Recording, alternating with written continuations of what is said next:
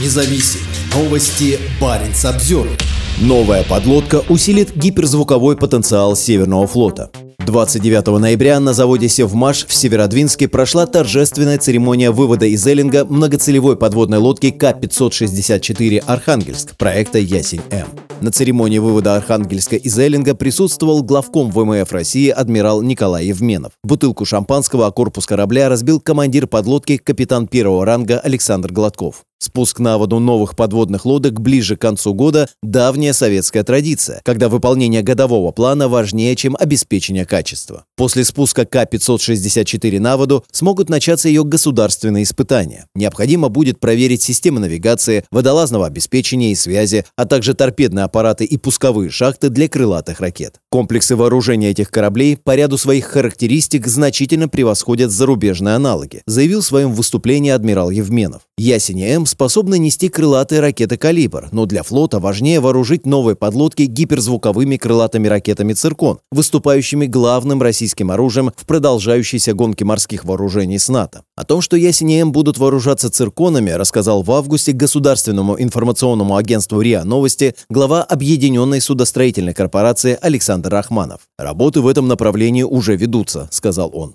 Первый пуск циркона с Ясеня состоялся в октябре 2021 года. Это была подлодка «Северодвинск», которая находилась на глубине 40 метров. Утверждается, что гиперзвуковая противокорабельная крылатая ракета способна развивать скорость в 9 раз больше скорости звука, при дальности полета до 1000 километров. Это означает, что при пуске из зоны российской обороны в Баренцевом море она сможет поразить корабли противника практически в любой точке Норвежского моря к северу от полярного круга. Цирконы уже размещены на новом фрегате Северного флота «Горшков», который часто бывает в Баренцевом море и Северной Атлантике за пределами Скандинавского полуострова. В случае эскалации кризиса Ясень и М, оставаясь незамеченными, вероятно, способны представлять серьезную угрозу военным базам, военно-морским караванам и критически важной береговой инфраструктуре. К-564 «Архангельск» будет дислоцирована в губе Нерпичи, пункта базирования «Западная лица», всего в 60 километрах от границы со входящей в НАТО Норвегии. Отсюда уже уходят в море два других корабля проекта – «Северодвинск» и «Казань». На прошлой неделе Баринс Обзервер писал о том, что в России принято решение построить еще три Ясеня М, в результате чего всего их будет 12, по 6 в составе Северного и Тихоокеанского флотов. Государственная дума, Нижняя палата российского парламента, в пятницу утвердила бюджет на 2024 год, в котором значительный упор сделан на военную экономику страны.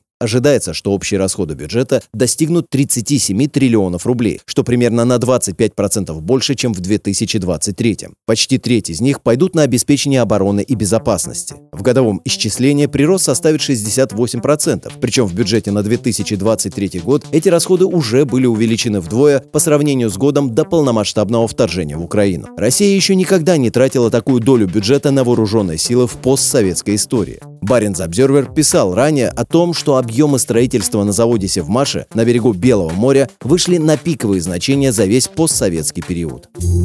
Баренц Обзервер